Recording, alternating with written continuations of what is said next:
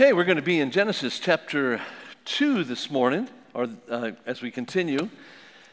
Uh, my, my daughter is a uh, really great Bible teacher. In fact, all three of my uh, daughters are just really, really great. They're very animated in, in teaching. My, my daughter, uh, Charity, uh, homeschools all four of her children, and her oldest one is Trey. He's now 14 years old, but when he was four or five years old, she was teaching him the stories of creation, the days of creation, and uh, took them all through day one, day two, day three, day four, uh, day five, got all the way to day six, and then she was telling him the story of the creation of the animals and, and, and, and everything. And then she got to the story of the creation of, of, uh, of man.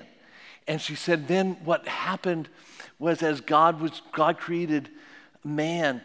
Uh, he this is how he did it, Trey. He reached down into the dirt and he grabbed the dirt. He made the body of man out of dirt, and then Trey, Trey, she. He, he breathed into the nostrils of that man. He breathed into his nostrils the breath of life. And man became a living soul. And do you know, Trey, who that first man was?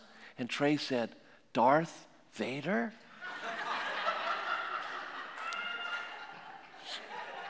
it's a little confused. The world's confused about what we should believe and what we shouldn't believe. But but that story of creation is, is mentioned in Genesis chapter 3 and uh, Genesis chapter 2. We're going to read that uh, together. It says this in Genesis chapter 2 and verse 15 And the Lord God took the man after he created him. Genesis chapter 1 talks about the creation of man, talks about uh, just generally says that on the sixth day God created man in his image and in his likeness. And so we get that, that general statement in Genesis chapter 2. In Genesis chapter 3, we get some of the details, or in Genesis, I'm sorry, in Genesis chapter 1. In Genesis chapter 2, we get the details filled in of how he did that. The Bible says, And the Lord God, after he created him, took the man and he put him in the Garden of Eden and he, to dress it and to keep it. And the Lord commanded the man, saying, Of every tree of the garden thou mayest eat freely, but of the tree of the knowledge of good and evil thou shalt not eat of it, for in the day that thou eatest thereof thou shalt surely die. And the Lord God said, It's not good that man should be alone. I will make him a help meet for him. When I read that, I remember another story by James Dobson that he told about himself when his children Ryan and Danielle were very young. He said one day his wife Shirley walked into his office and said, Now, James, I'm leaving for a little while. I'm going to be gone. And while I'm gone, you're going to be responsible for the kids. Are you going to be okay? Are you going to watch them? Like any mother would say to the father. And he said, he said, Of course, I'll, I'll watch the children. this is James Dobson, right? And so, uh, yeah, I'll take care of it, no problem. She said, Are you going to watch them? Are you going to be away? Yes, I'll, I'll take care of it, no problem. So he walks out, walks her out, kisses her goodbye. She leaves, and, and there's Ryan and Danielle. They're playing in the, in the living room. He goes back into the den where he's studying. And uh, he gets consumed with what he's studying, and about a half hour, an hour, or an hour goes by, some time goes by, and all of a sudden he realizes it's very quiet. There's no noise. And he walks back out there, and there's Danielle in the same place she was before playing, and she eats, but there's no Ryan. He said, Ryan, Where's Ryan? And she said, I don't know. And he looks around and he looks all through the house, and Ryan's not there. He immediately goes out to the front yard. There's nobody out in the front yard and he's thinking, where in the world did Ryan go? And he said he wasn't so concerned about Ryan as he was about what Shirley was going to do to him uh, when she got back and Ryan wasn't there. And so he walked out to the backyard. He went to the backyard and he's looking around. He said out, out in the back of the backyard there was a there was an alleyway and there was a truck parked in that alleyway. And he, and he looked out in the alleyway and he saw Ryan hanging from the back of the truck. His little feet were dangling, and he was saying something. It wasn't like he was screaming or anything. He was just he was just saying something, and and his feet were dangling, and they were kicking. And as he got back there, he could hear some. He could hear Ryan's little voice saying, "Somebody help the boy! Would somebody please help the boy?"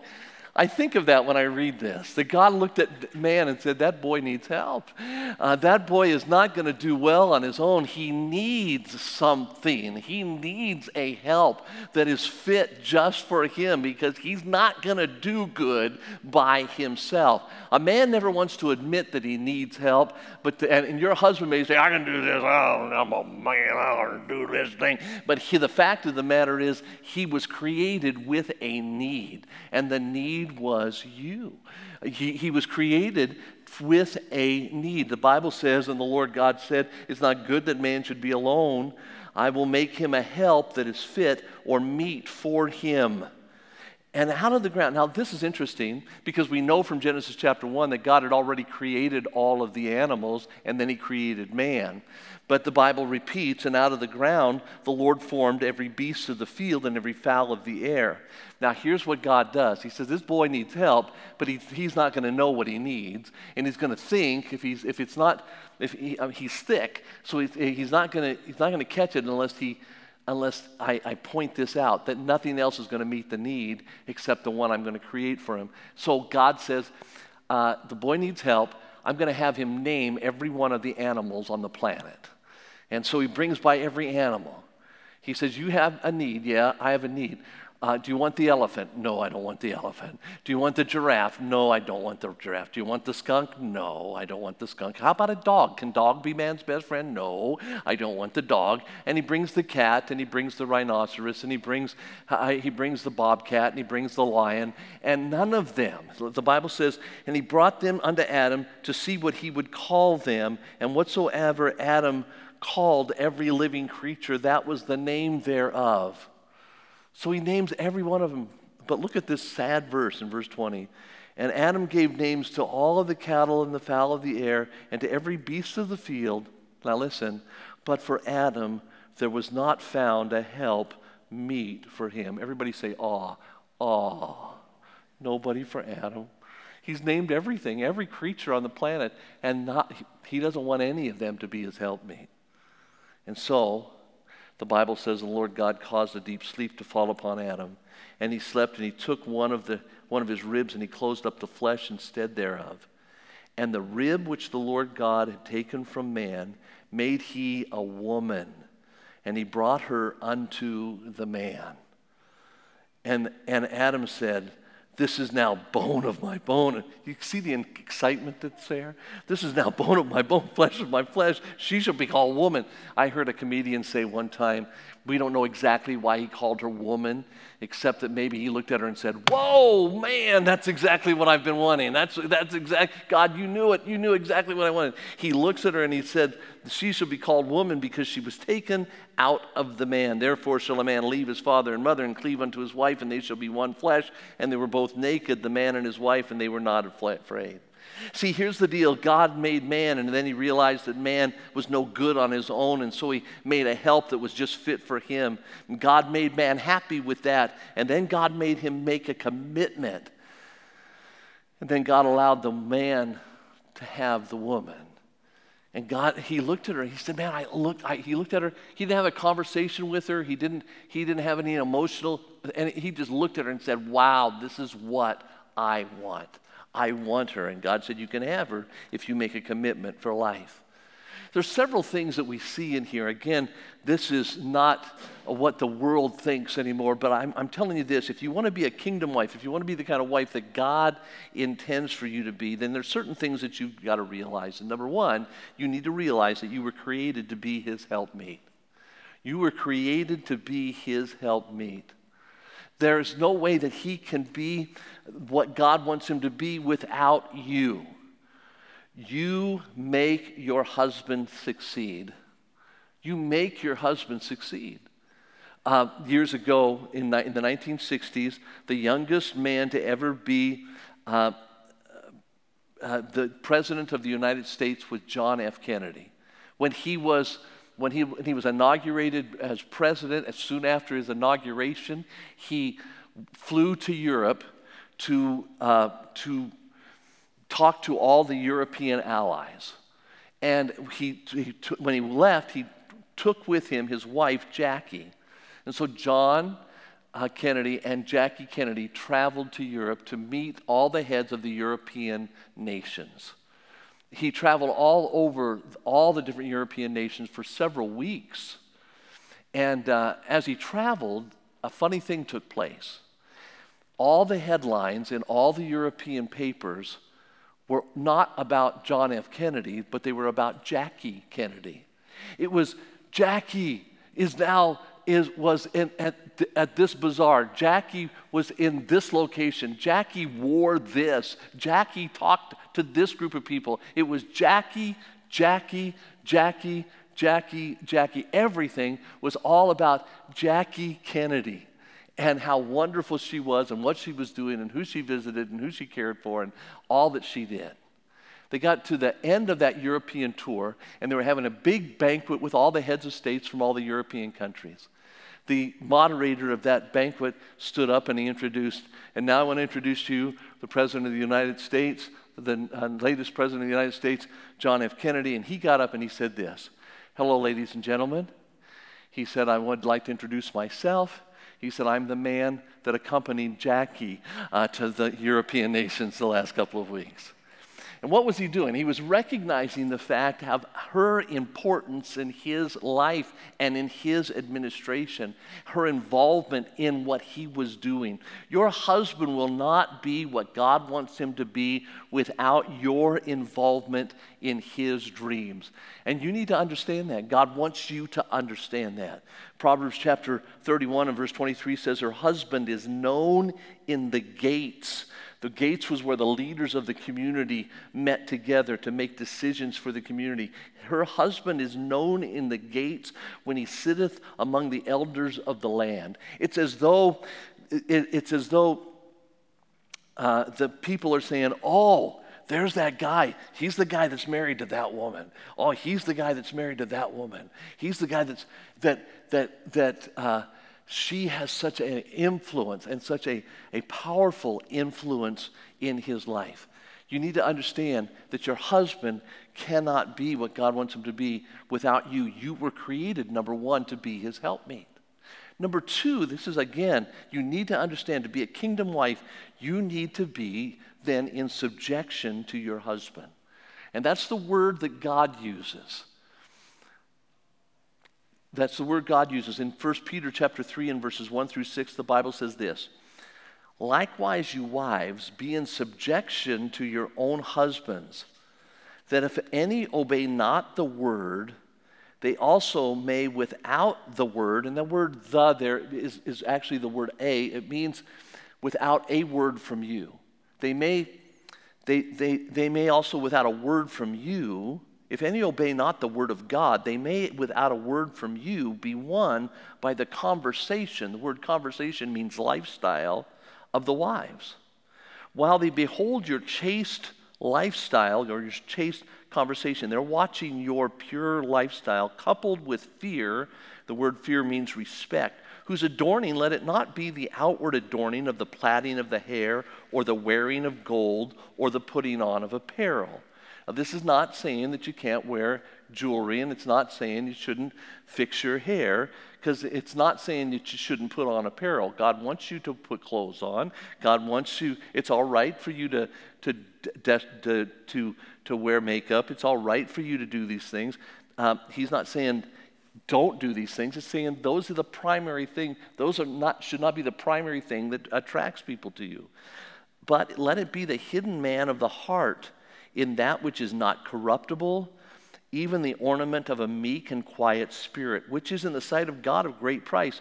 For after this manner, in old times, holy women who trusted in God adorned themselves, being in subjection to their own husbands. That does not say that a woman is less than a man, it's saying that she she chooses to place herself under the leadership of her husband Uh, and, and her own husband.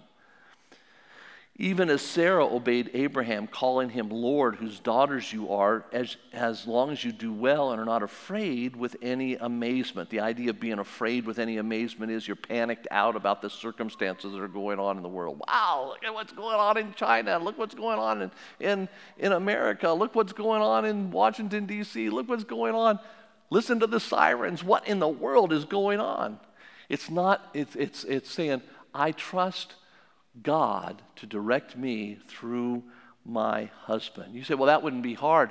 It wouldn't be so hard if I was Sarah and I had Abraham, a godly man like Abraham as my husband. Yes, a wonderful man who was so protective of his wife that when they went down into Egypt, he said, Now listen, I'm not telling you to lie, just don't tell the whole truth.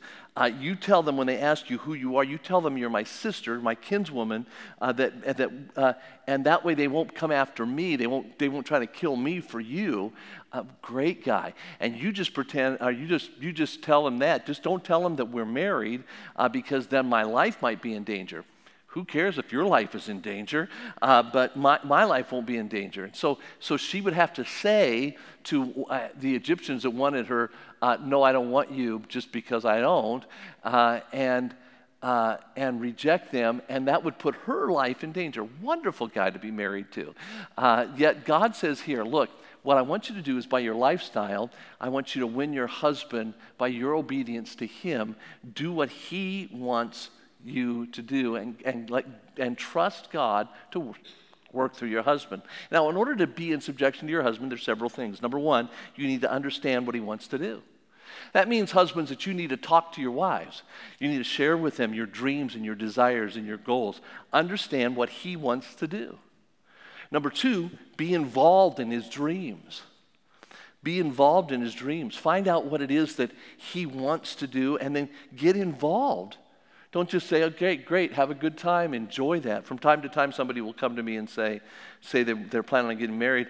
And, and I, I say, well, you're, you're, planning on getting married and you're engaged and, and you're going to go into the ministry. What does your, your fiance think about you going into the ministry? And, and this response will be, the response will be, oh, well, she's fine with me going into the ministry. Well, what's she going to do? Oh, well, she's got her own plans, but she doesn't mind me being in the ministry at all. That doesn't work. The idea is she needs to be involved in the ministry. You were in the mission field for 22 years. Is that correct? You were in Africa for 22 years. That's an amazing. You have heroes of the faith that go to this church. It's, you're, you're, amazing. Um, how would that work if your wife said, oh, you, I'm all for you being in, in, the, in the ministry. Great, enjoy the mission field, but I'm going to do my own thing. We'll be married, but I'll do my own. It doesn't work. That doesn't work. It, it, the idea is you have to be involved in his dreams. You have to want to be involved in his dreams. Ask him, what would you like to accomplish this next year? What do you want to do this next year? And then ask the question and mean it how can I help? How can I help? My wife and I are in a transition period in our life. We've, for 46 years, pastored the same church in Las Vegas, Nevada. And now we're transitioning out of that into a traveling ministry. And uh, we've been in this transition period. And, and for 46 years, I, have been saying, This is what we're doing, this is what we're doing, this is what we're doing. Now I'm saying, Okay, God, what are we doing? And, uh, and, uh, and slowly following God's direction, she has to be willing to interact with me about that and say, okay, I want to be involved in that. And she is involved. She's in a, in a uh, travel trailer traveling across the United States with me, and we're bouncing around uh, the country, and uh, she's, she, she is heavily involved. And uh, we're, we're constantly working through that. That's, that's part of life together. Center your life around His desires. Center your life, your, your life around His desires. Become His lifelong personal secretary. I think one of the greatest illustrations of I, I, have ever seen of that is um, Dr. and Mrs. Arlin Horton. Started the uh, Pensacola Christian College uh, but before that, they started a little academy called A Beka Academy. They were called, or, or, or they were, it, it was called Pensacola Christian Academy. Some businessmen in Pensacola, Florida called up to Michigan. They were living in the Michigan area, and they, they called and said, um,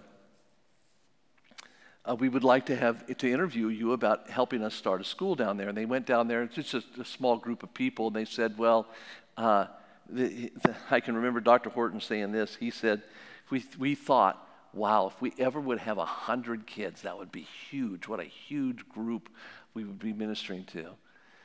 Um, he went down there and he talked to the businessmen. He, they interviewed him, and he said this. He said, You need to understand this. And he said this at his 60th anniversary when he was retiring from the ministry. He said, he said, I told them at that time that if you get me, you get my wife because we are a team, and I couldn't do what I do without her. And for 60 years, they served together, her being his personal secretary. He was a great success because she made him that. And he would tell you that to, the, to this day.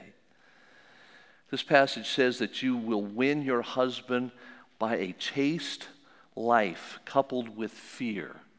Now, that sounds sort of strong, but here's what it means the word chaste means pure, that you're living a pure life in front of Him.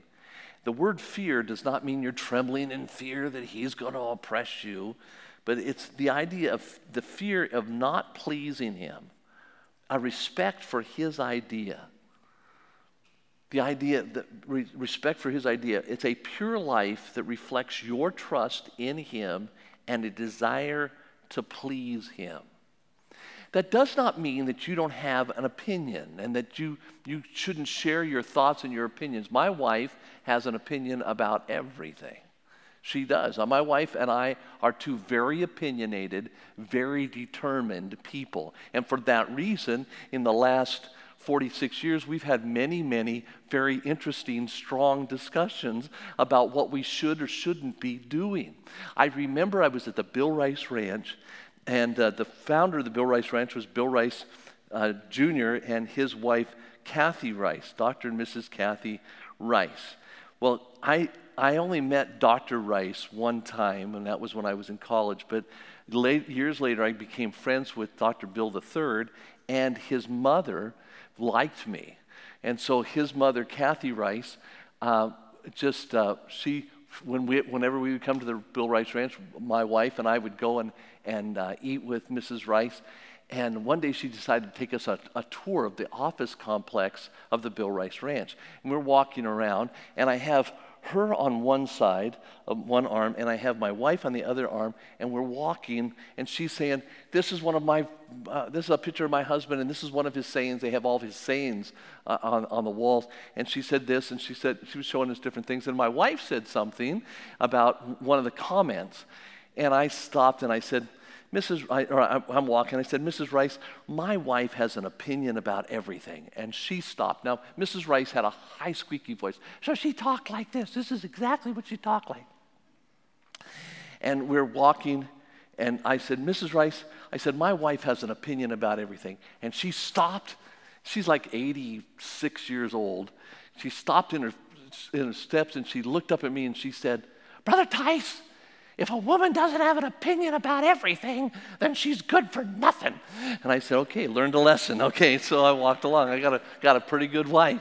And uh, I just think it's really important that you understand God's not saying you shouldn't share your heart, it's, it's that you need to, uh, you need to uh, follow Him.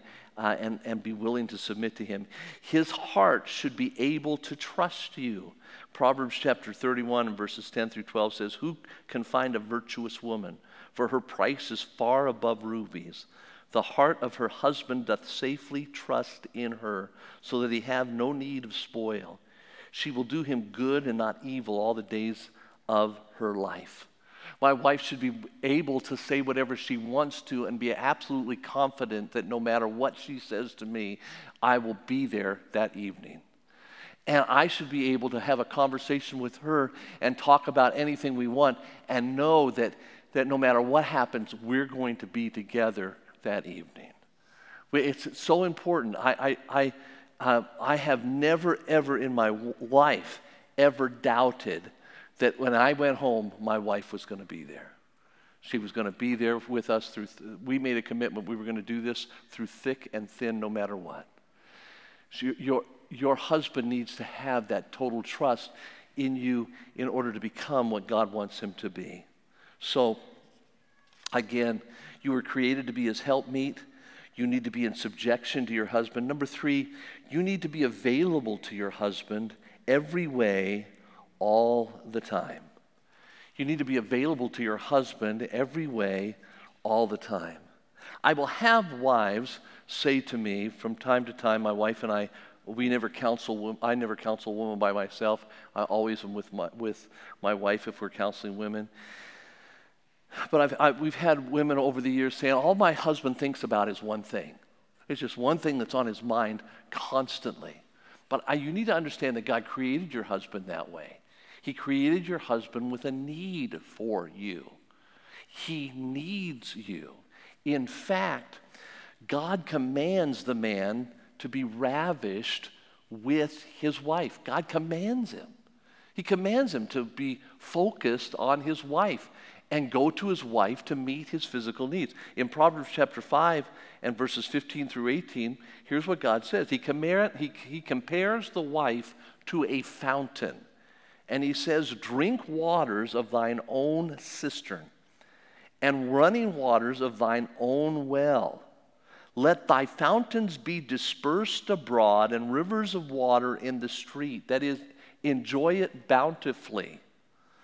Let them be only thine own and not a stranger's with thee. That is, when the waters produce, when the fountain produces more water, that's representative of children, let them be only your children. Let thy fountain be blessed and rejoice with the wife of thy youth. Enjoy each other. Let her be as a loving hind and a pleasant roe. Then God gets very specific. He says, Let her breast satisfy thee at all times, and be thou ravished always with her love.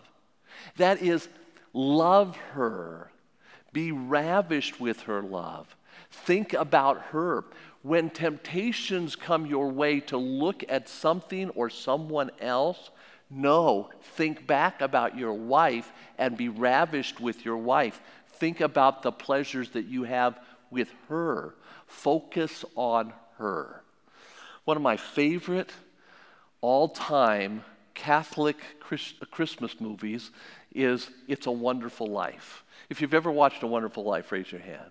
Oh, here it is. Okay, see, uh, uh, here we are in a Baptist church, all admitting to watching a Catholic Chris- Christmas movie. You say, how do you know it's Catholic? Well, at the very beginning, they pray to Joseph and Mary and to everybody else. But it's just a movie, and it's a fun little movie. I like that. And then, in fact, I can quote many parts of the movie because we've watched it so many times. I think I have about three copies at my house right now.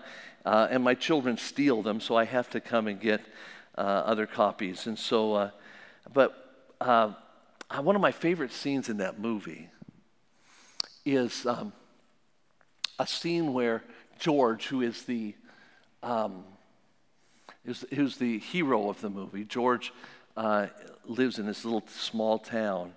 He's standing with a, uh, a cop. The cop's name is Bert, and there's a cab driver whose name is Ernie. That's Bert and Ernie. And so, uh, and they're in this, uh, they're, they're all talking. They're in, downtown, and Ernie is a single man, and, and um, George is a single man, Bert is a married man and they're talking. Well, there's a, there's a town, there's a, a woman in the town, it's not a good woman. Her name is Violet Biggs. And, uh, and, and Violet, the, these three men are standing here, they're facing the sidewalk, and, and they're talking, and Violet comes walking by. And as she's walking by, uh, George says, uh, Whoa, uh, because she's just walking by.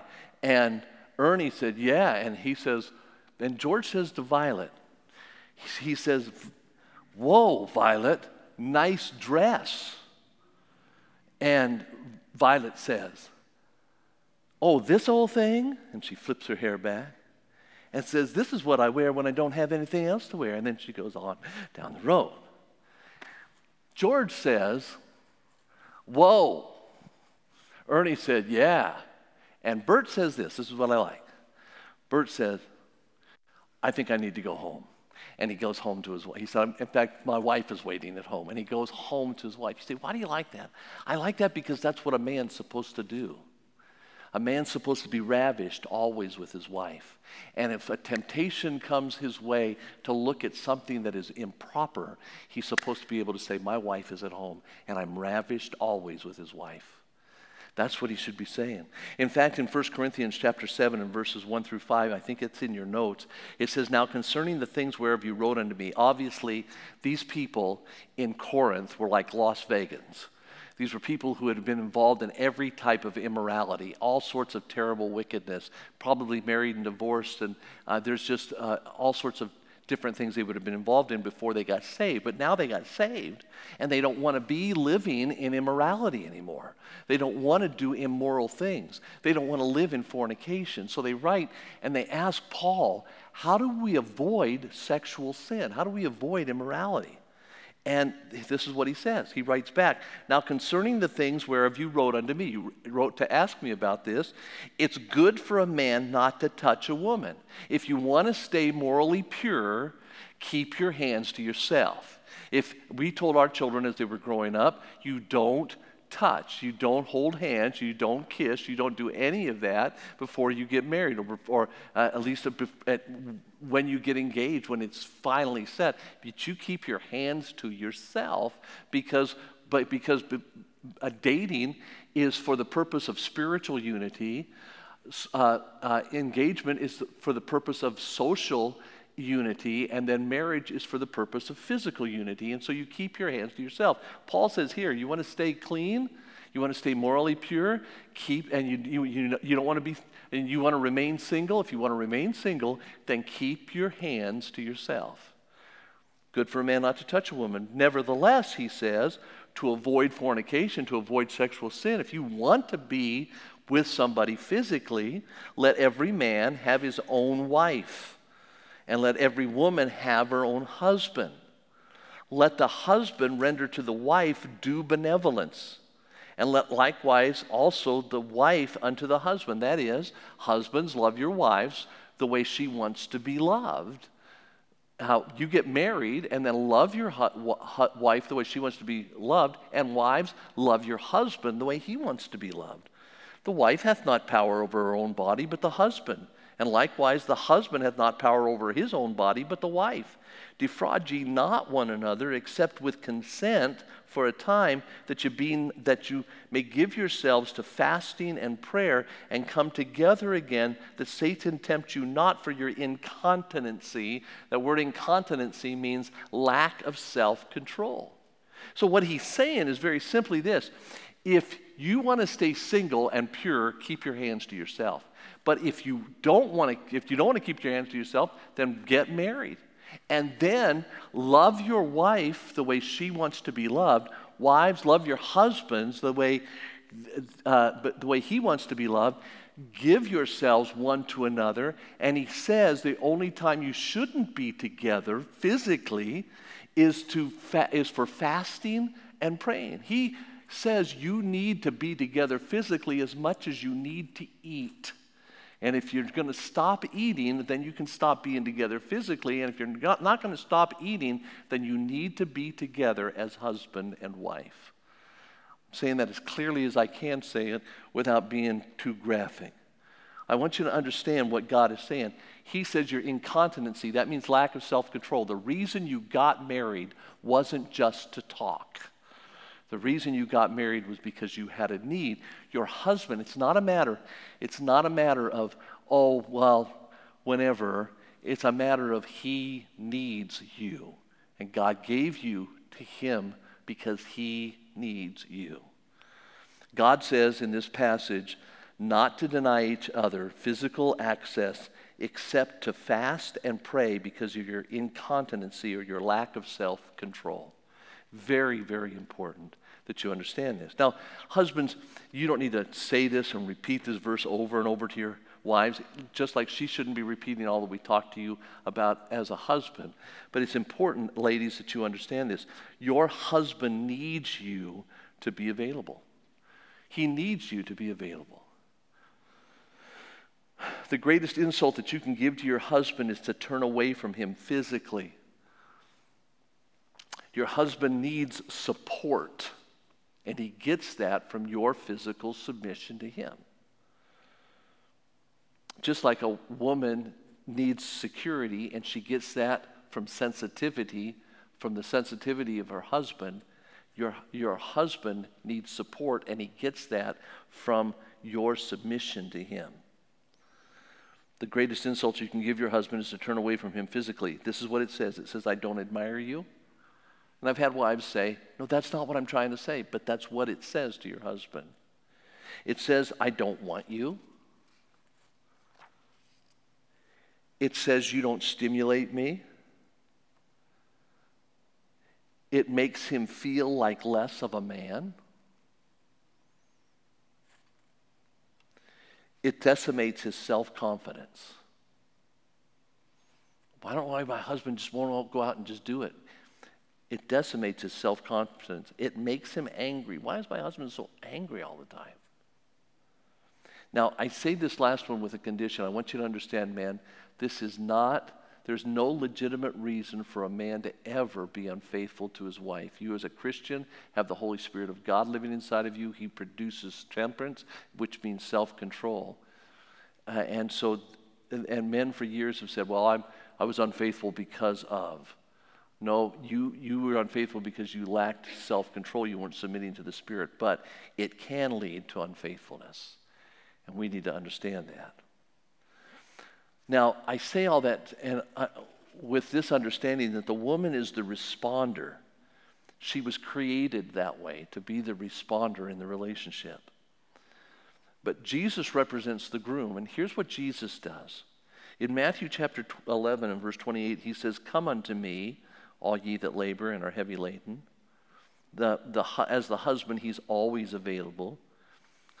Come unto me, all ye that labor and are heavy laden, and I will give you rest. Take my yoke upon you. Learn of me. I am meek and lowly of heart, and you shall find rest for your soul. So here's what he does he invites the bride to come. Number two, he always welcomes us as the bride. We're always welcome. He gives us rest. When we come to him, he gives us rest. Sometimes you think, man, if I take all this time to pray, I'm gonna, it's just, I'm not gonna get anything done. But when we come to Him and we go to Him in prayer, then we find rest. Even though our flesh is saying, no, I don't want to do that.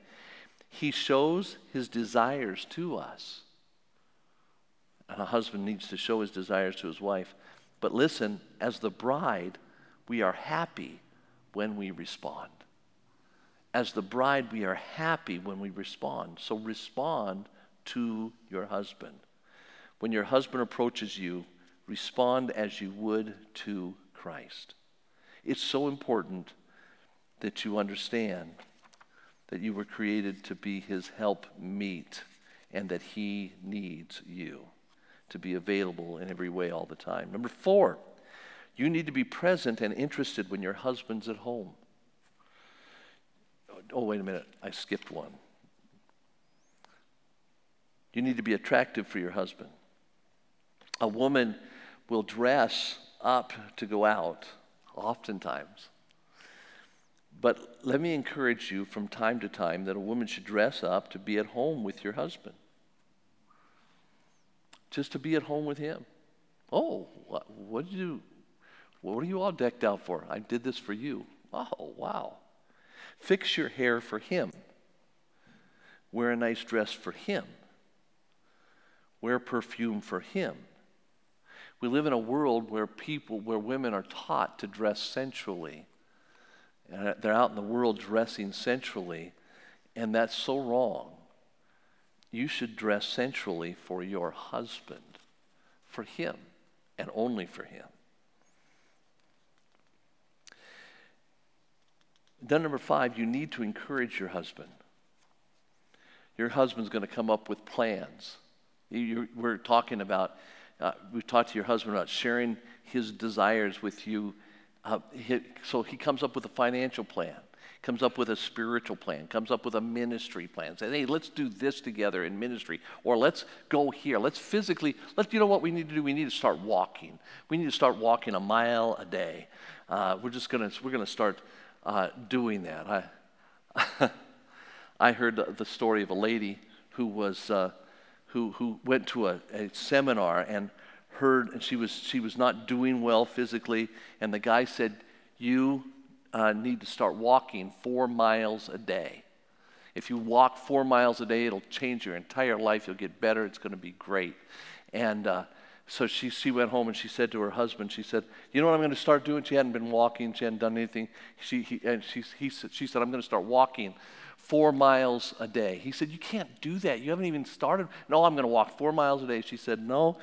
Uh, he said, No, you can't do that. You need to start off like start a half a mile a day and then maybe up to a mile. No, no, I'm going to walk four miles a day. And uh, th- she told the kids, the kids said, No, you can't do that, Mom. You can't walk four miles a day. You just can't do that. And uh, so they looked and they looked. Uh, they, she, she, said, Nope, nope, I'm going to do this. I'm going to start on this day. I'm going to start walking four miles a day. That was uh, four years ago, and they haven't found her since. So uh, that's a joke.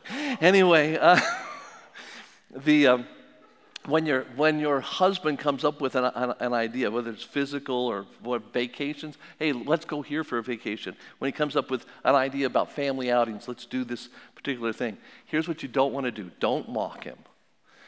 Don't say, oh, yeah, we're going to try that again? Wonderful. Oh, yeah, oh, that will really work. You're going to do, what kind of crazy idea are you going to come up with now? Don't mock him. Don't discourage him. Don't discourage him. Uh, just uh, do everything you can to encourage him with the plan. Do everything you can to encourage him with the plan. He comes up with an idea, then encourage him. My wife and I are very different. My wife is a detailed planner, and I, I am. Uh, I like to do things off the cuff. I just like I'm, I, some an idea comes in my mind. I think, let's go do this. Let's go do this.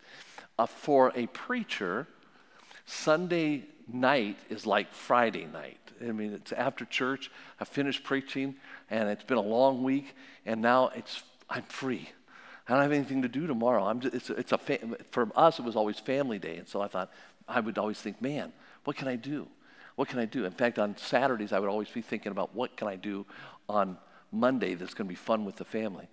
Well, uh, I would, I would after Sunday night was over, uh, and we'd be walking out the door, I'd think, man, I'm, I'm filled with this energy, leftover energy from the day. I want to go do something fun. And so I would say things like, hey, let's just take off and go to the Grand Canyon. That's only four hours. Uh, or let's go to Disneyland. It's only four hours away. Let's just go there. Let's just, let's just get in the car, like right now from the church and go. And my wife would say things like, uh, David, we can't do that. And I would say, why? She said, we, we, we can go, but we got to stop by the house and we got to get some clothes. We got to get, you can't, you're in a suit and a tie. You don't go through Disneyland or Grand Canyon in a suit and a tie. You can't, you can't, you, we don't have anything to eat. What are we going to eat? I don't know. We'll just do, put it on a credit card or do something irresponsible. And, uh, and you know, so, uh, so, and, and she'd say, oh, well, honey, you're not gonna, you're going to regret that later. And, and so, uh, but she didn't discourage me. So here's one day I come home and this is what we'd do. We'd go to the house and we'd start to get packed up. And by the time that was all packed up, the two hours it took us everything to get ready, by that time, all my, my built up energy is gone and I'm asleep on the couch and I don't want to go anywhere and do anything.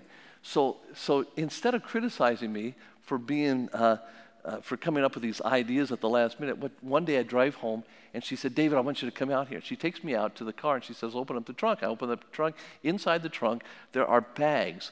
There's like six bags that have got six different sets of clothes in there. There's also a lunch that's packed, it's in there, it's all set. She said, Now, anytime you come up with an idea that we're going to go someplace at the last minute, I want you to know I have a set of play clothes for you and for me and for the kids, and so we can just leave like right after church anytime you want to do. What did she do? She adapted her she took her planning and detailed personality and helped her off the wall husband uh, be able to do the things that were fun with the family. She worked with me. I think it's really important that you understand your husband needs your encouragement. Number, number six, you need to be present and interested when your husband's at home. Your, when your husband is at home, when he gets home, get into what he wants to do. All he wants to do is watch TV. So then watch TV with him if that's what he wants to do. Maybe he doesn't want to watch TV, but we'll fi- find out what he wants to do and sit next to him, be with him. Find out where he is and, and, and what he's going to do and, and get in with him. Um, find out what he likes and stop what you're doing to interact with him. Listen, my daughter Faith, uh, when, uh, when she, she, we enjoyed having fun together. We would do, we would she, she, she has all sorts of likes. She liked Facebook. She likes classwork. She likes uh, watching TV. We liked eating. We played games together. We did all sorts of things. But when she got engaged to John, something totally different happened. I could be in the middle of uh, playing a game with her or doing something fun with her, and as soon as the phone rang, it's John, boom, and I'm out. I mean, I, am like baloney. I'm like dead meat. I'm, I'm nothing. I'm just over there nothing. And she, and she left because he was the most important thing. She dropped everything to be with John. And that's the way it should be. And that shouldn't stop after you get married. When your husband is home, let him know that you're, you are wrapping your life around his desires. You're wrapping your life around his desires. So he's, he wants to go clean the garage, then go clean the garage with him. He wants to wash the car, then go wash the car with him. He wants to walk the dog, go walk the dog with him. What is it that he likes to do? I've had people say, well, all my husband likes to do is play video games. Find out the video games he likes to play and play them. My wife and I play a game on, on our phones, our iPhone, called Catan, Settlers of Catan. The Settlers of Catan is a game that came out several years ago, and our family started playing it around the table. Well, my wife and I fly across the country all the time, and, uh, and you're just bored sitting on the, on the airplane. And besides that, my wife hates being on an airplane. She said, Why would people leave the perfectly good ground to get, get in a tin can and be slingshotted across the United States? She just doesn't understand the concept. And she doesn't like being up there in the tin can. So, what we've learned to do is play Catan in the tin can. Uh, and so uh, what we, uh, we, she plays that, she, so she learns how to, we, you, you, can get it on the phone. You can also get this game called Ticket to Ride on the phone, and you can play on the phone. And uh, so it distracts her, and we, we figured out it takes about four to five games to get from Las Vegas to Pensacola, Florida. And uh, so we've got that all figured out. So we play, we, she, she, she found out about Catan because she found out that I like to play it. She found out about Ticket to Ride because she found out that I like to play it. And so she likes to play it too now, and she, she's getting in on what I'm doing. Uh, but here's the deal. Here's the, it's a basic problem. This is a basic problem, ladies. She cheats. she makes new rules. She, she, she says to me, there's this thing called the robber in the game Catan, okay? And, uh, and, and she says to me, you you can't use the robber to steal my stuff. And I said, Why? She said, Because you love me. If you love somebody, you don't steal their stuff. She makes these rules up and she's serious about them. She makes these rules up and then she tells me, she, then she, you, what you do in Catan, in Catan, this is what you do. You, you buy, you get property and, and, and you build these links and and you build these roads. And uh, I, get, I get the roads. I get all the roads, and then she steals my roads. But I can't steal. She can, but I can't. It's, it's, it's a horrible thing. And please pray for her that she'll get right with God and let me steal her stuff. Anyway, uh, but why do we do that? Why do we do that? The reason we do that is because we want to be involved in, in, in uh, each other's lives uh, when, when if, if, if he wants to walk the dog, walk the dog. When he goes to bed, go to bed with him. Be with him when he comes home. Number eight, you need to ask your husband questions. And here's just some suggested questions to get involved, okay? What, what would you like to do after dinner? I, I said that about Catan because I've had ladies say to me, you know, my husband likes to play video games. Well, then learn how to play video games. I don't like video games. Well, learn to like the video games. Just learn to like what he likes.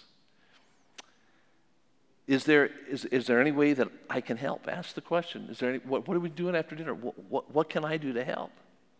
Do you mind if I sit with you? Do you mind if I get involved in what you're doing? And then ask questions. How do you play that?